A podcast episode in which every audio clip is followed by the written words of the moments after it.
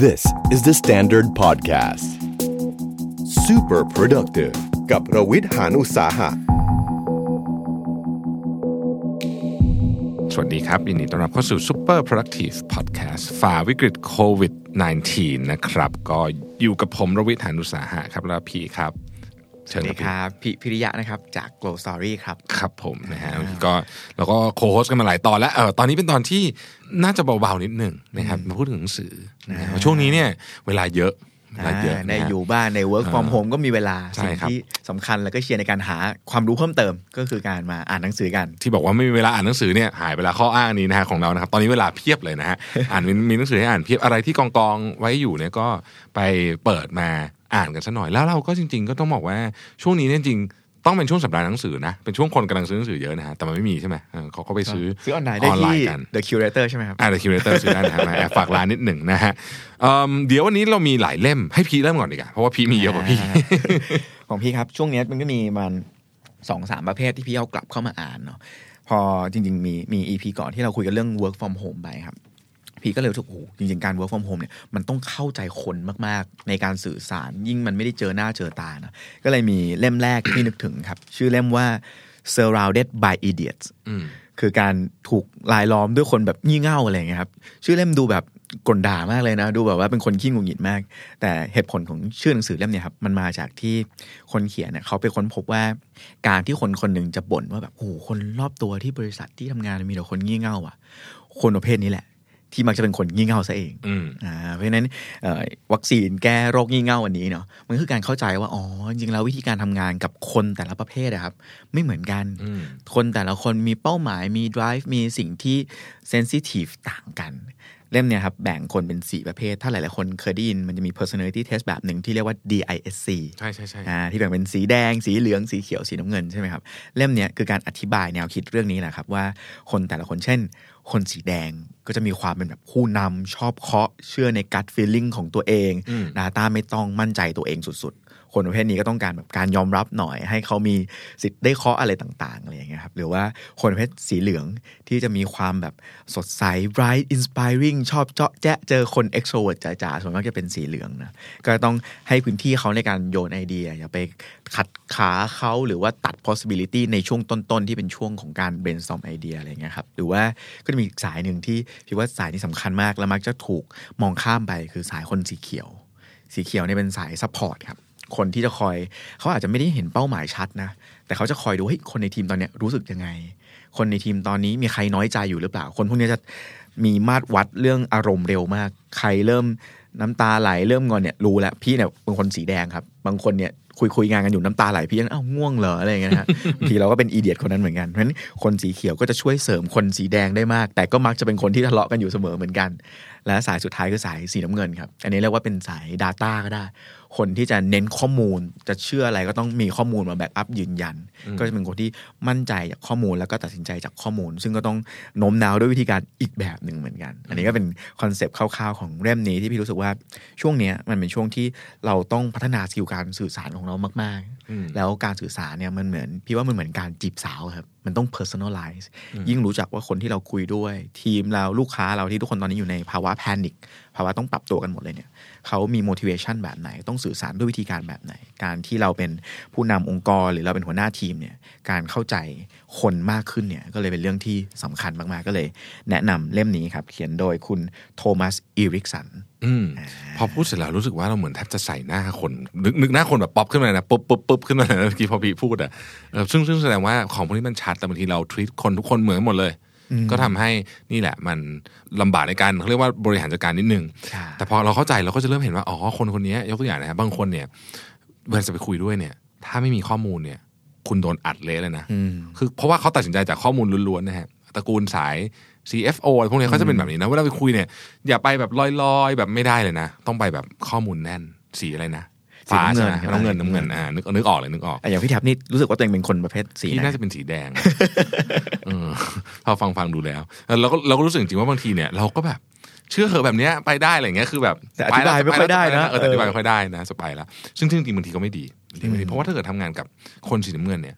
ก็จะมีปัญหาตลอดเลยนะ คือ CFO พี่นี่ก็เป็นสีน้ำเงินสุดๆเลยมันต้องคุยเรื่อง Data เยอะๆ พี่ก็ต้องแบบ ก็ต้องปรับตัวเองว่าเราต้อง อ๋อโอเค เวลาคุยอยู่เนี้เราต้องไปแบบนี้เพราะว่าเพ ราะว่าเขาโหมดเขาจะสวิตชเข้าสู่โหมดอะขอขอข้อมูลหน่อยขอตัวเลขหน่อยอะไรเงี้ยซึ่งซึ่งก็เป็นสิ่งที่ถูกต้องแล้วถูกต้องตามตามหน้าที่เขาด้วยจะว่าไปแล้วนะฮะ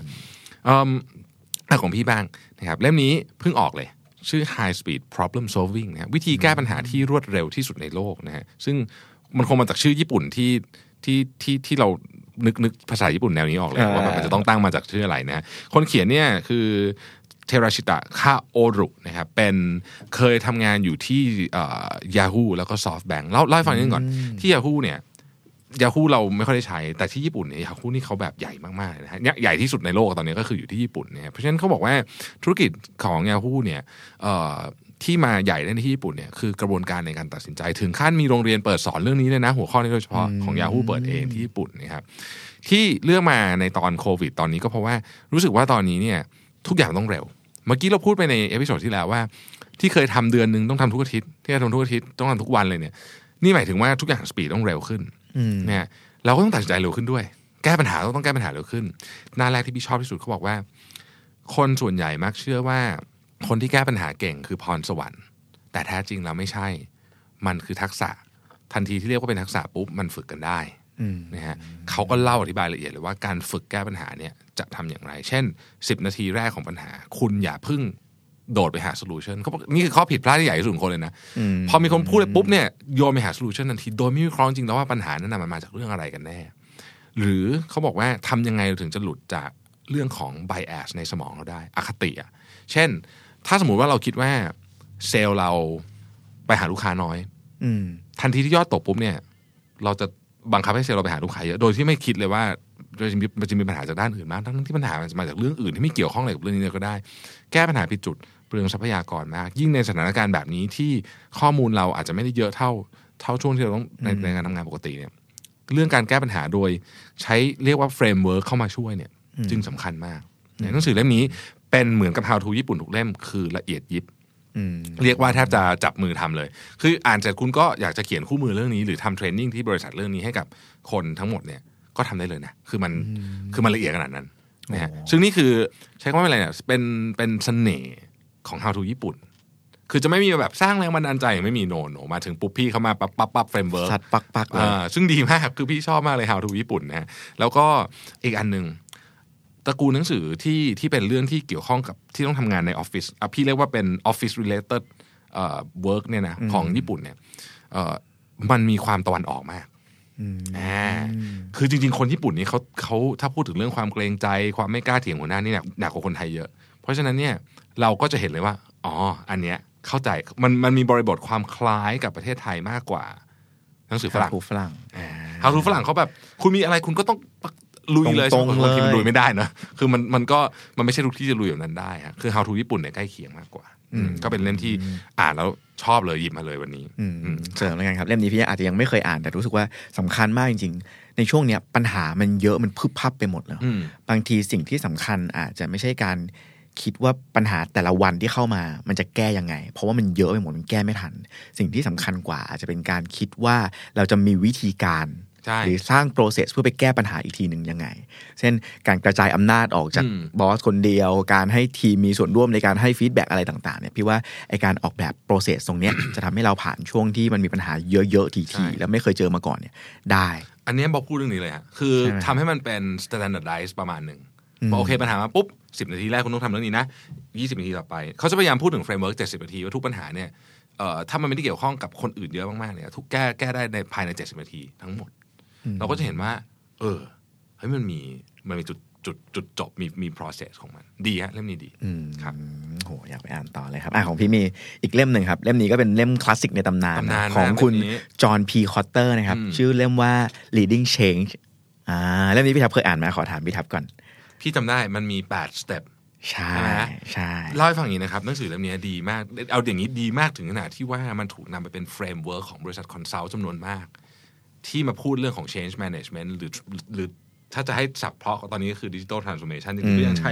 framework นี้ได้ พี่จำได้เลยอันหนึ่งที่เขาพูดถึงคือเรื่องของการทำ vision ให้มันเกิดขึ้นได้ ซึ่งเป็น step ที่สามนะถ้าจำไม่ผิดเนี่ย คือเรื่องเนี้ยพอพออ่านแล้วเราแบบ คือพี่เคยทำเรื่องนี้เองนะเข้าเข้าใจจริงๆว่าการสื่อสาร vision ออกไปข้างนอกเนี่ยมันสำคัญมากๆ เพราะว่ามันเป็นการหาคนที่ถูกต้องมาร่วมงานกับเราได้ได้อืมแล้วก็ทำให้คนที่อยู่ในข้างในเนี่ยเข้าใจว่า กำลังจะไปที่ไหน คือเหมือนเขาทำงานไปโดย รู้ว่าเขาทำไปทำไมอะอืมเนาะอันนี้เป็นพี่ถ้าพี่จำไม่ผิดมันคือขั้นตอนที่สามในใช่การในครับใน step ของ change ครับซึ่งเล่มนี้ดีมาก เล่มนี้มันเป็น framework ที่ชัดเจนแล้วก็เหมือนกับบอกได้ว่าคุณมี milestone คุณอยากทำ change คุณต้องประมาณเนี้ยมันถึงจะไปอีกเลเวลหนึ่งต่อได้ คุณต้องทำอะไรเป็นขั้นเป็นตอนอ่าเพราะการทำ change ไม่ง่ายเนาะอืม ใช่ครับ งั้นเดี๋ยวพี่ขออนุญาตเล่าไปทีละข้อ แล้วพี่ทับช่วยกันเสริมทีละข้อเลยว่าตอนที่เราปรับหลักการของจอห์นคอตเตอร์แต่ละข้อกับกับกระบวนการของเราเนาะอย่างพี่เนี่ยทำงาน consult ช่วยลูกค้าหลาย ๆ เจ้าเนี่ยทำเรื่อง change ช่วยเนี่ยก็จะมีเทคนิคอะไรยังไงบ้าง เดี๋ยวเราไปทีละข้อกัน ข้อแรกครับคือการสร้าง sense of urgency อ่าใช่ใช่ใช่ไหมการจะเริ่มการเปลี่ยนแปลงหรือการ transform อะไรบางอย่างถ้าคนไม่รู้สึกว่าเฮ้ยมันสำคัญแล้วมันด่วนแล้วเราต้องเร่งแก้เปลี่ยนแปลงตรงเนี้ยคนไม่เปลี่ยนเนาะอันนี้ต้องเสริมให้นิดหนึ่งฮะคือ มันเป็นอย่างนี้ เวลาคนเราเนี่ยอยากจะเปลี่ยน มันมักจะเป็นตอนที่ทุกอย่างอะมันมันก็อย่างนี้คือถ้าบริษัทเนี่ยกำไรอยู่ บริษัทเติบโตอยู่ เวลาเนี้ยจะคอนวินให้คนเปลี่ยนยากมากอืมๆเพราะมันจะแบบเปลี่ยนใหม่อะก็กำไรโตทุกปีเมื่องานสบายอยู่ฉันก็โบนัสแล้วก็เยอะฉันจะเปลี่ยนทำไม เวลาที่คอนวินคนง่ายคือตอนที่บริษัทกำลังจะเจ๊งอะครับ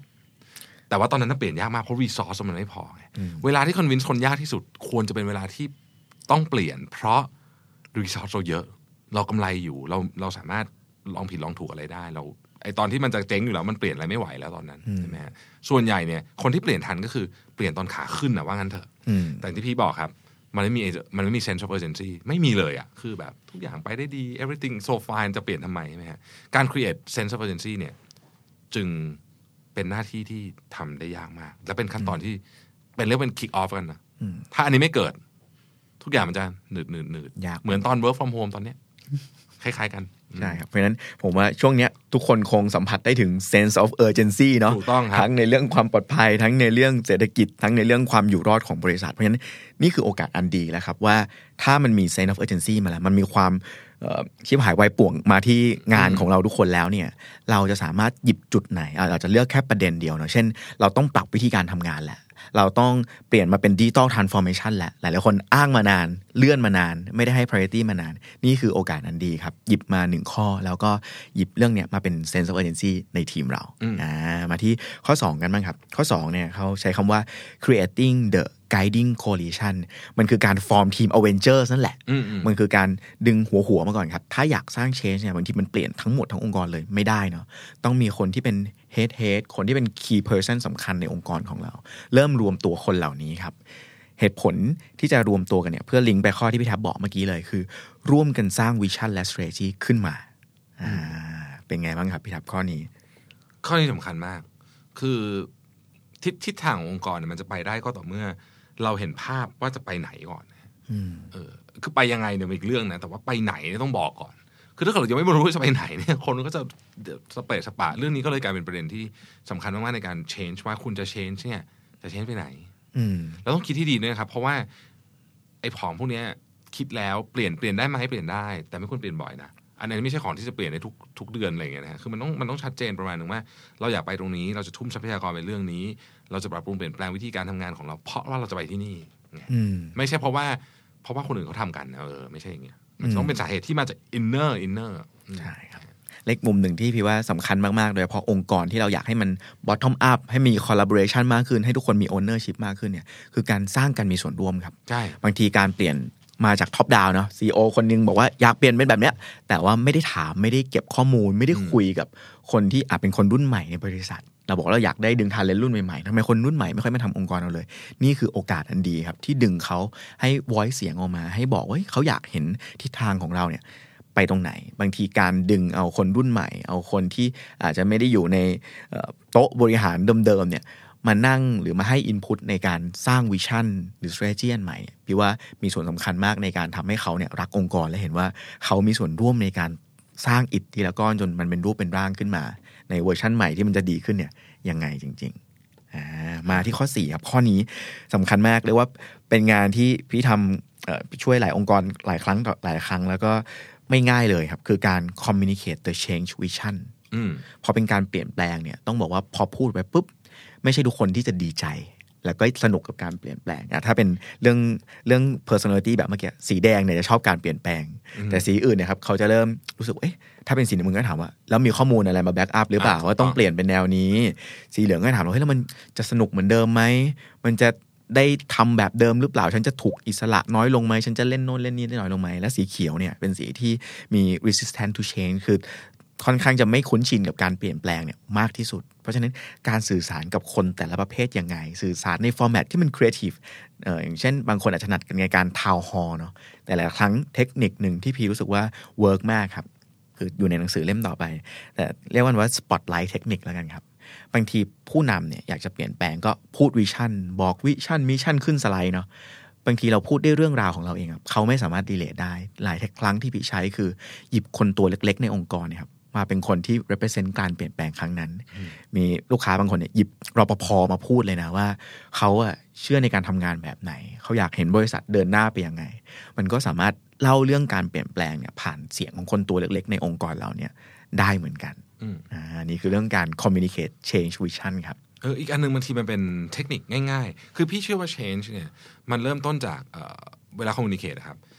เวลาพูดคำว่า communicate ไม่รู้เป็นยังไงคนมักนึกถึงการที่มีคนไปยืนแล้วไปพูดอย่างเงี้ยนี่คืออม communication ซึ่งมันก็ใช่แบบหนึ่งนะแต่จริง communication เรื่อง change อย่างที่บอกมันมีความหลากหลายของคนมากเนี่ย บางทีมันทำแบบนั้นอย่างเดียวไม่พออนะครับยกตัวอย่างเช่นนะ ตอนนี้เนี่ยที่ที่พี่ทำแล้วรู้สึกว่าเออเฮ้ยมันคนชอบมากก็คือ เราบอกว่าเราจาก celebrate small win เป็นเป็นหนึ่งใน culture change ของเราใช่ไหมฮะก็ทุกคนก็จะแบบแล้วยังไงอะไรเงี้ยตอนนี้เราก็คือว่าเออ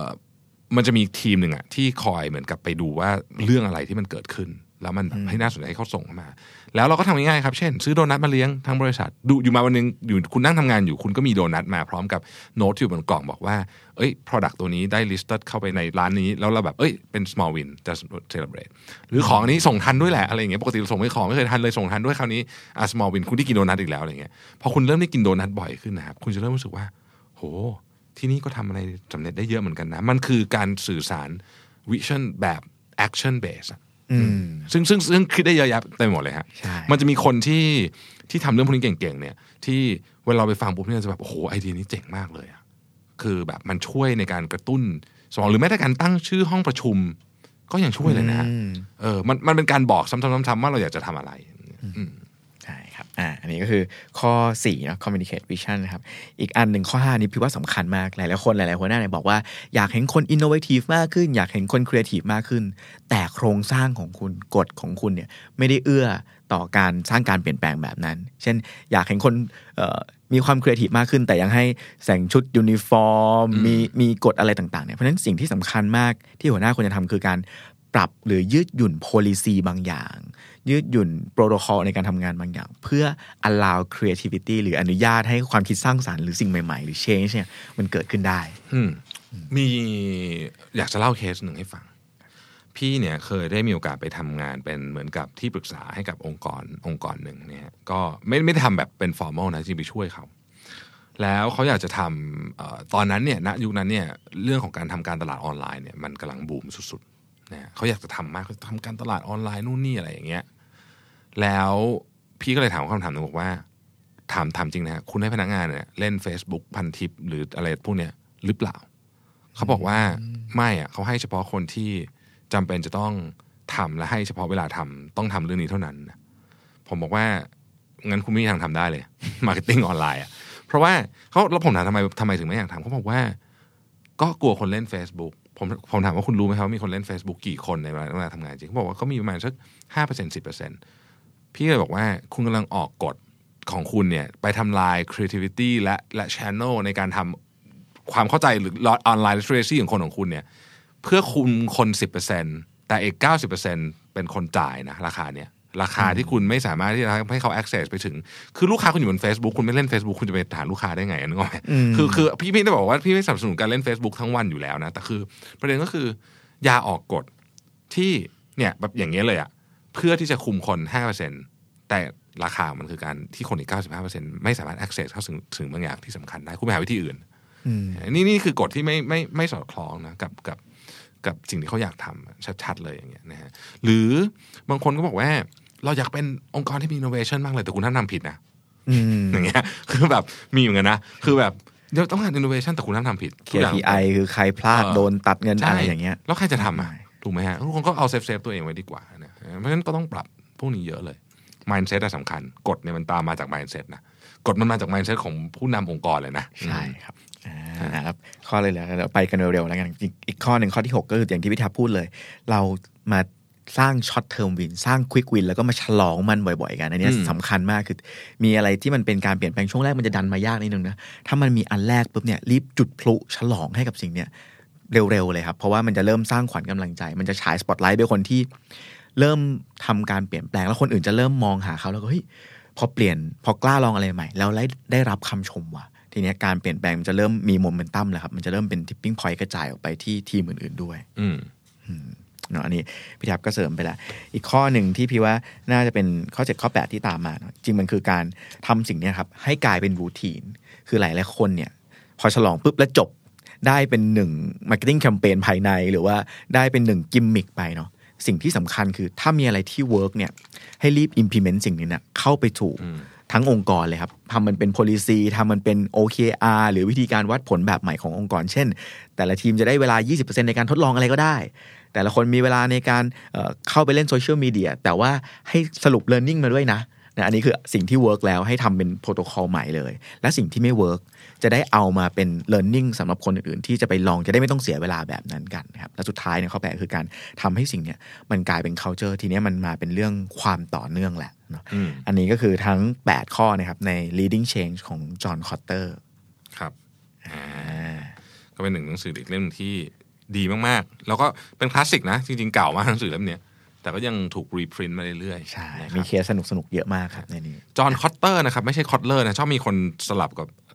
ฟิลิปฟิลิปคอตเลเลอร์ อันนั้นเป็นสาย marketing อ่านะเป็นจาก marketing นะครับอะอีกเล่มหนึ่งฮะ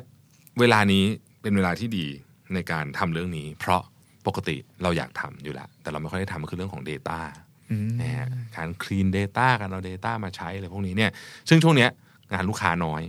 นะฮะเพราะฉะนั้นเนี่ยเราก็จะมีเวลาทำเรื่องนี้เยอะนะครับหนังสือเล่มที่ดีมาก ๆ เลยเล่มหนึ่งเรื่องเกี่ยวเรื่อง Data เนี่ยชื่อว่ารู้อะไรไม่สู้รู้ Data นะฮะ Data for the people นะครับผมได้มีโอกาสเนี่ยไปเรียนตอนที่เขามาเมืองไทยด้วยอ่าเขามาสอนที่เมืองไทยที่สาสินนะครับ แล้วก็เขาก็เอาหนังสือเล่มเนี้ยมาแจก แล้วมันเปิดมีแปลไทยด้วยนะฮะอ่าอาจารย์แอนเดรสเนี่ยเป็นเป็นผู้เชี่ยวชาญด้าน Data เป็นที่ปรึกษาของเอ่อ Google ของ Amazon นะฮะเคยทำเคยทำงานเป็น Chief Data Scientist ที่ Amazon ด้วยนะฮะก็เข้าใจเรื่อง Data เป็นอย่างดีเลยนะครับตั้งแต่ว่าหนึ่งทำไมถึงต้องเอา Data มาใช้อะบริษัทในอนาคตเนี่ยเราพูดกันบ่อยนะว่าบริษัทในอนาคตจะชนะกันด้วย Data เนี่ยยังไงในเนี้ยจะพูดเลยว่าทำไมถึงจะชนะจะชนะกันด้วย Data ชนะกันยังไง อันที่สอง Data ประเภทไหน คือคือ Data เนี่ยมันจะมีสอง part ใหญ่คือ part เก็บกับ part เอามาใช้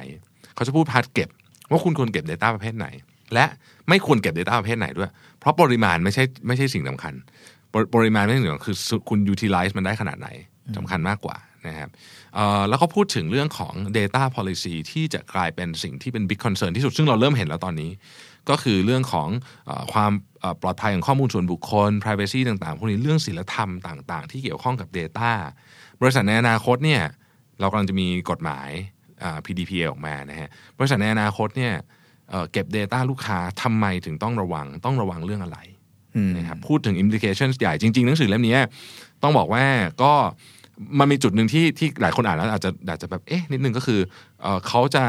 ไปอัดพวก data refinery ก็คือ Google Facebook อะไรพวกเนี้ยที่เขาเรียกว่าเป็น data refinery ก็คือเหมือนโรงกลั่นน้ำมันอะที่นี่คือโรงกลั่น data ว่าว่ามีอำนาจมากเกินไปอะไรอย่างเงี้ยก็ก็เป็นหนังสือที่มีแฝงด้านการเมืองไว้นิดหน่อยนะฮะแต่ว่าก็อ่านสนุกแล้วก็ ช่วยกระตุ้นต่อมความคิดเราดีเออมันอาจจะภาพใหญ่นิดนึงมันอาจจะภาพใหญ่นิดนึงคือ ถ้าเกิดว่าเราบริษัทเราไม่ใหญ่เราต้องสเกลดาวน์ลงมาหน่อยนึงแต่ว่าสิ่งที่สำคัญก็คือว่า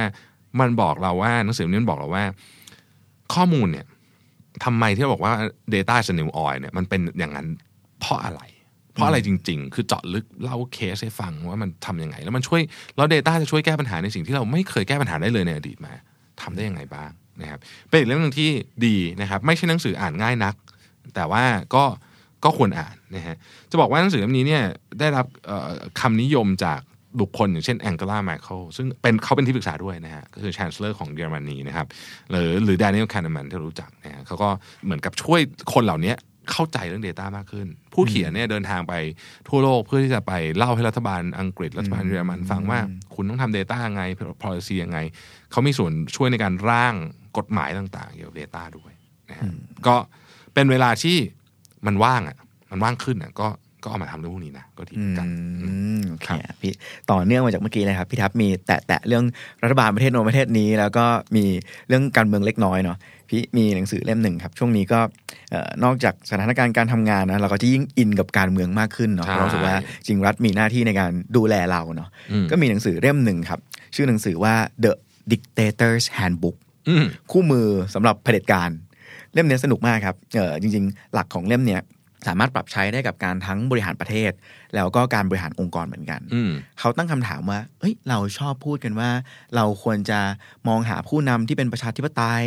คนที่รับฟังเสียงประชาชน คนที่ออก policy เพื่อช่วยทุกคนจริง ๆ อะไรเงี้ย แต่พอมาดูสถิติอันจริงๆแล้วในเชิง Data เนี่ย ผู้นำที่เป็นเผด็จการเนี่ยครับ อยู่นานกว่าทั้งนั้นเลยนะครับอืมเช่น ซัดดัมกัดดาฟี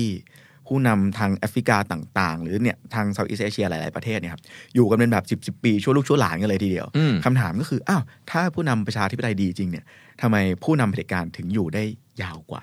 เล่มเนี่ยครับชื่อตามชื่อเลยครับ เป็น Dictator's Handbook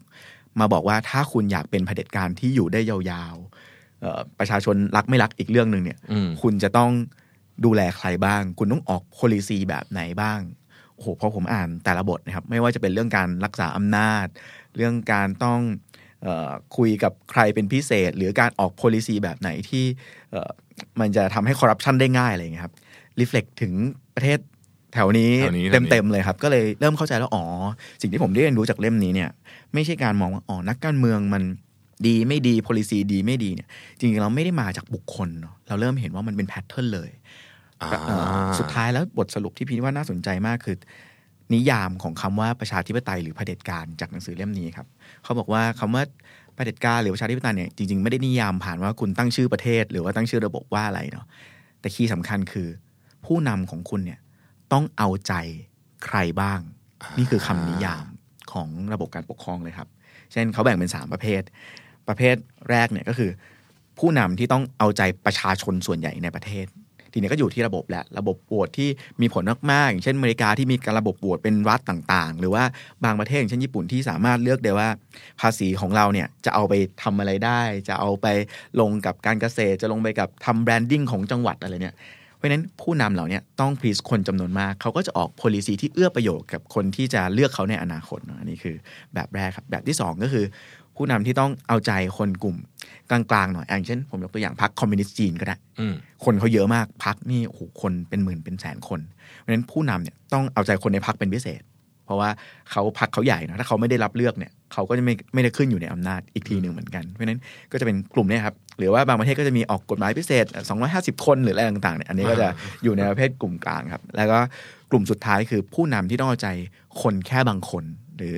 บางบริษัทเป็นพิเศษอะไรอย่างเงี้ยครับซึ่งอันเนี้ยก็ค่อนข้างเห็นชัดเหมือนกันว่า การที่เขาจะออก policy ที่จะเอื้อหรือไม่เอื้อใครเนี่ยสุดท้ายอยู่ที่ระบบเลยครับอืมเพราะฉะนั้นบางทีเราคาดหวังกลับมาที่องค์กรเหมือนกันเนาะเราคาดหวังผู้นำที่เก่งที่จะทำเพื่อพนักงานทุกคนเนี่ยต้องถามว่าการวัดผลของเราอะครับอยู่ที่เขาตอบแทนผู้ถือหุ้นแค่บางคน หรือว่าตอบ KPI ที่เอ่อใครบางคนพอใจ หรือ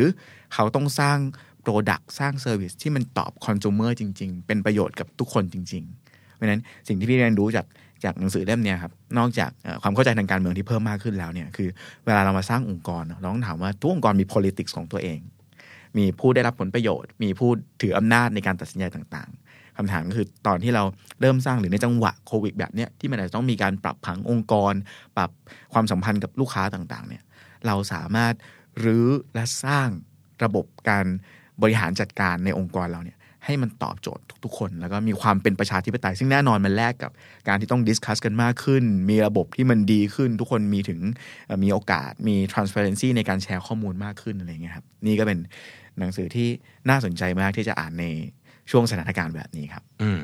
จนฟังฟังดูมีแบบความแดกดันนิดนิดนะหนังสือแต่ว่าแต่ว่าก็ก็ก็เออน่าอ่านดีน่าอ่านนะฮะน่าอ่านน่าอ่านอะของพี่เล่มสุดท้ายละก่อนจะของพี่พี่นิดเรียนมาเยอะของพี่เนี่ยนะครับ ชื่อว่า N the end of procrastination นะฮะการจุดจบของการผัดวันประกันพรุ่งนะฮะซึ่งที่เรื่องเล่มนี้มาก็เพราะว่า เดี๋ยวจะ work from home ใช่ไหมอืมเดี๋ยวจะเจอนี่นะฮะเพราะว่าไม่มีใครอยากเอางี้ก่อนการผัดวันประกันพรุ่งเนี่ย มันเป็นวิทยาศาสตร์มากๆเลยนะอ่า คือแต่ก่อนเนี่ย ต้องอย่างนี้ก่อนแต่ก่อนเนี่ยคนเราชอบคิดกันว่าเพราะฉันเป็นคนขี้เกียจใช่ไหมฉันก็เลยแบบ เดี๋ยวนี่ค่อยๆทำอะไรเงี้ย คิดว่ามันเป็นเหมือนกับ คนที่ไม่ผัดวันประกันพรุ่งก็จะไม่ผัดวันประกันพรุ่งอะไรแบบเนี้ยอ่าจริงๆแล้วเขาบอกว่าเอ่อหนังสือนี้บอกว่าเฮ้ยจริงๆไม่ใช่ จริง ๆ แล้วเนี่ยมันเป็น process ที่อธิบายได้ในทางวิทยาศาสตร์ มันจะมีคนที่มีโอกาสผัดวันประกันพรุ่งมากกว่าคนอื่น เพราะอะไร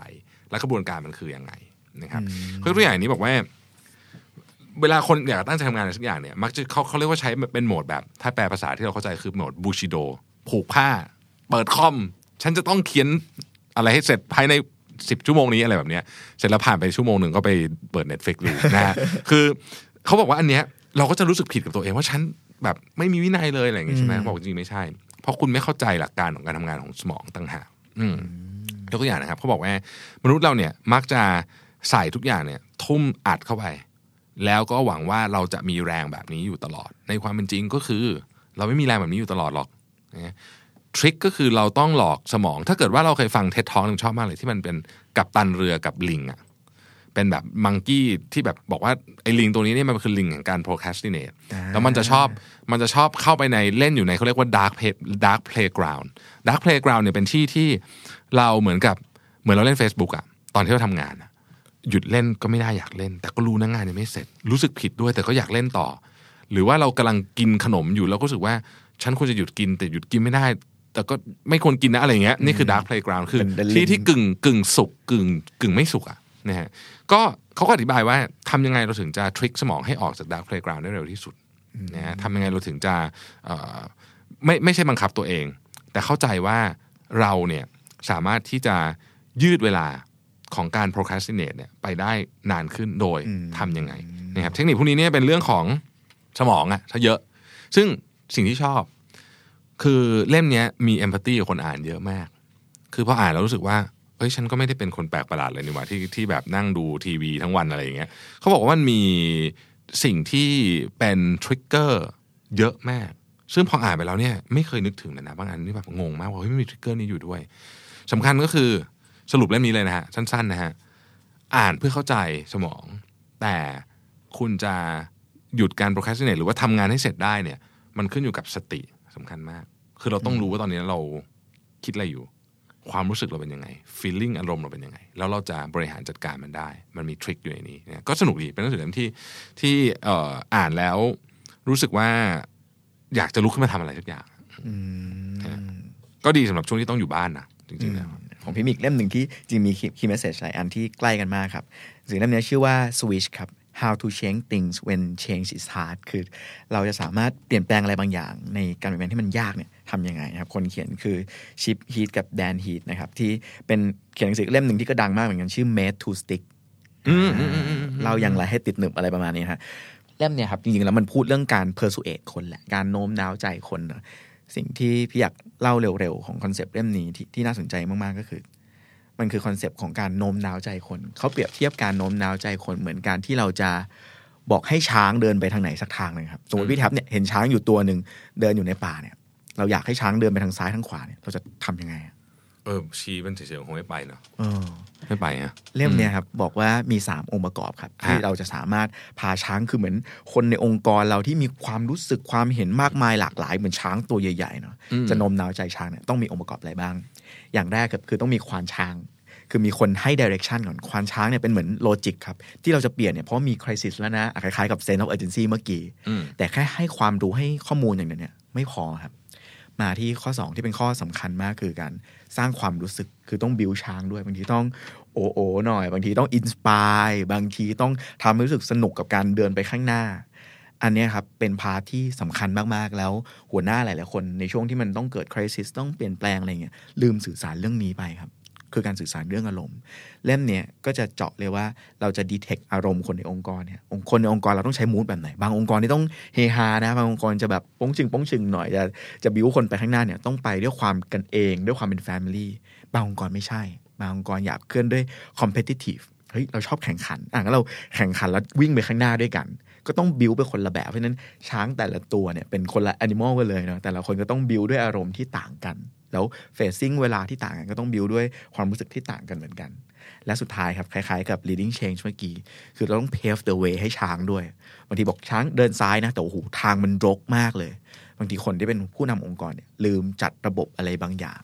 เปลี่ยน instruction อะไรบางอย่าง หรือทำ environment ขององค์กรเนี่ยที่เอื้อต่อการเกิดสิ่งใหม่ ๆ หรือทางใหม่ ๆ ที่เราอยากเห็นการเปลี่ยนแปลงเกิดขึ้นอันนี้เป็นคอนเซปต์แต่ข้างในเนี่ยมี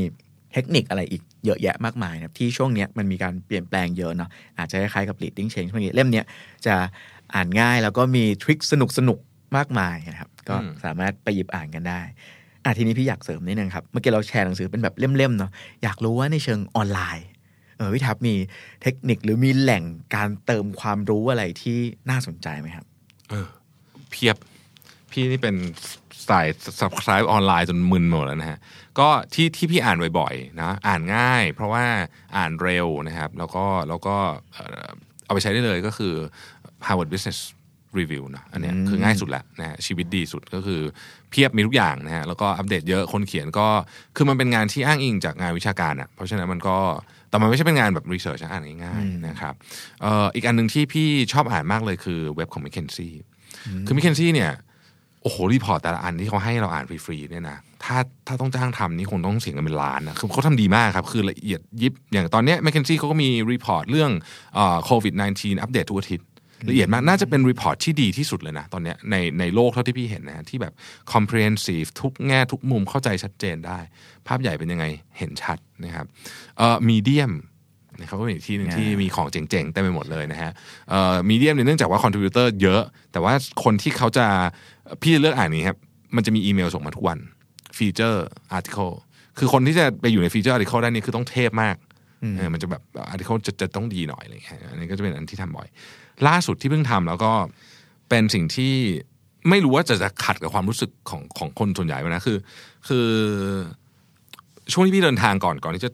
ก่อนที่จะปิดเมืองกันหมดเนี่ยนะฮะเอิ่มได้ได้มีโอกาสอ่านหนังสือพิมพ์เป็นเล่มๆบ่อย เวลาเราเดินทางอะบนเครื่องบินที่โรงแรมมันจะมีหนังสือพิมพ์เป็นเล่มถูกไหมอ่าแล้วก็ไปอ่าน Financial Times ช่วงนั้นแล้วก็รู้สึกว่า โห เข้าใจกว่าอ่านบนเว็บเยอะเลยอะคือเวลาอ่านเป็นกระดาษนะครับ มัน somehow มนุษย์กับของพวกเนี้ยมันยังรีเลทกันเยอะอยู่นะเพราะฉะนั้นพี่ก็เลยตัดสินใจ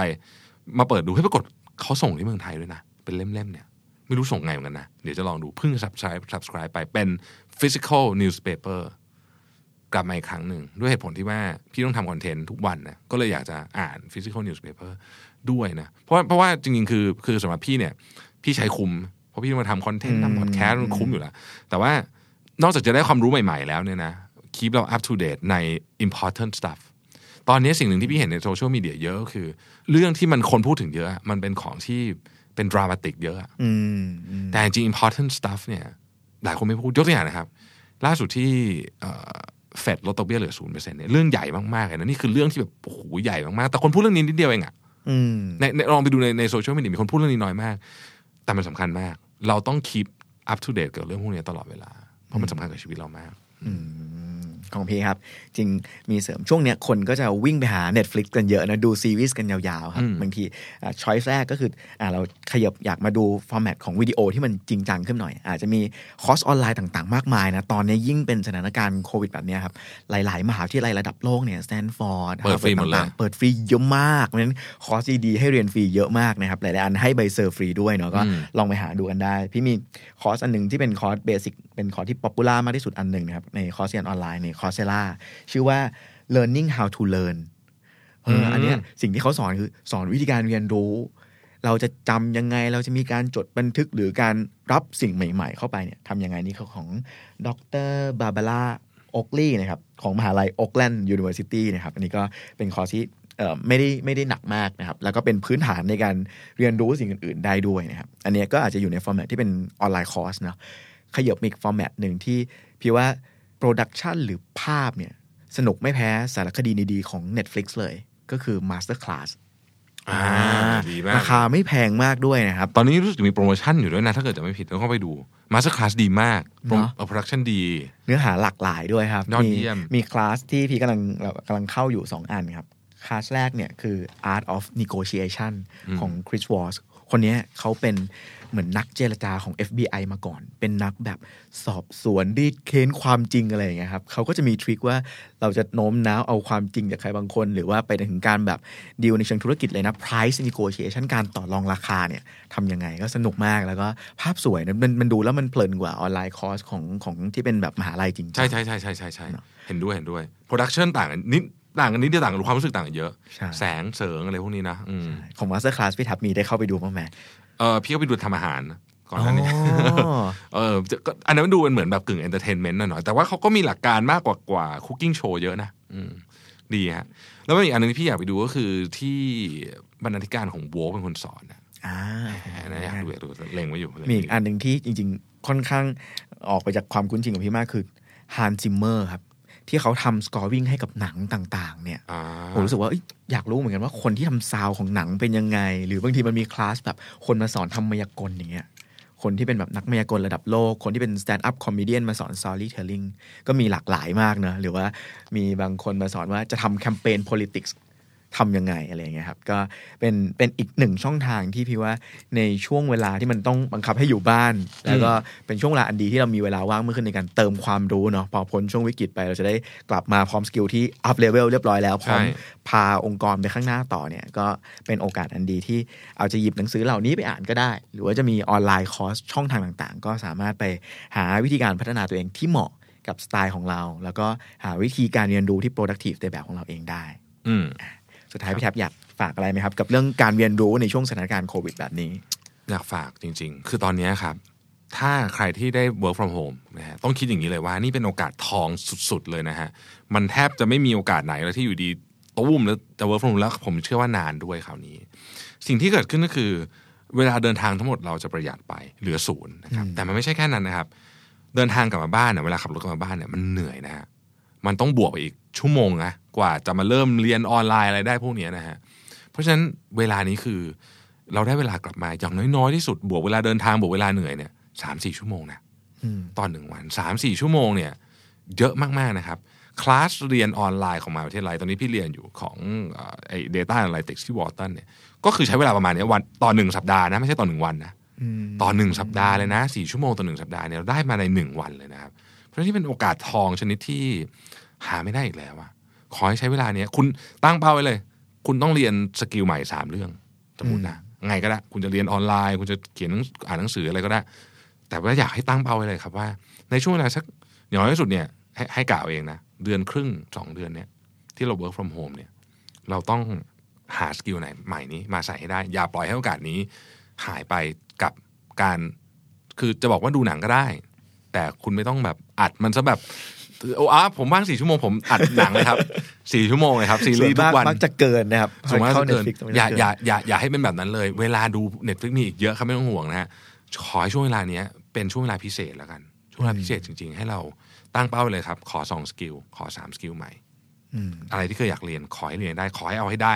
เพราะว่ามันไม่มีโอกาสดีกว่านี้อีกแล้วจริงอืมพี่เสริมอีกนิดนึงแล้วกันครับ จริงๆ อยากให้มองเผื่อช่วงพ้นวิกฤตไปนะ ตอนนี้หลายๆคนเริ่มปรับไมซ์เป็นการเห็นโอกาสแล้วครับๆอ่าเริ่มเห็นแล้วเฮ้ยการตลาดแบบ Delivery กำลังมาออนไลน์สำคัญอะไรต่างๆเหล่านี้แน่นอนว่าพอเห็นโอกาสครับ มันยังมี gap ของ skill ที่เรามีอยู่เนาะอืมเพราะฉะนั้นช่วงเนี้ยครับถ้าเราเริ่มเห็นโอกาสแล้วมานั่ง list กันดูครับว่า ถ้าเราจะไปถึงโอกาสนั้นเนี่ยมันมี skill อะไรที่เราต้องเพิ่มบ้างอ่าเราต้องเพิ่มการสื่อสารแบบออนไลน์หรือเปล่า เราอยากเอ้ยอยากทำธุรกิจของตัวเองมานานแล้ว อยากเปิดร้านอาหารของตัวเอง เราเรียนการทำอาหารผ่านออนไลน์ได้หรือเปล่า มันมีช่องทางมันมีคอนเทนต์รอให้เราฝึกพัฒนาตัวเองเนี่ยอีกเยอะมากเนาะอยู่แค่ว่าเราจะเริ่มแบ่งเวลาเริ่มตั้งเป้าหมายอย่างที่พี่แท็บว่า เราก็เริ่มลงมือเรียนรู้กับมันหรือเปล่าอืมนี่คือโอกาสอันดีขอให้เริ่มลงมือทำกันเลยครับนะครับครับสำหรับวันนี้ก็ขอบคุณทุกคนมากขอบคุณมากครับสวัสดีพบกันใหม่ตอนหน้าครับ สวัสดีครับ The Standard Podcast. Eye opening for your ears.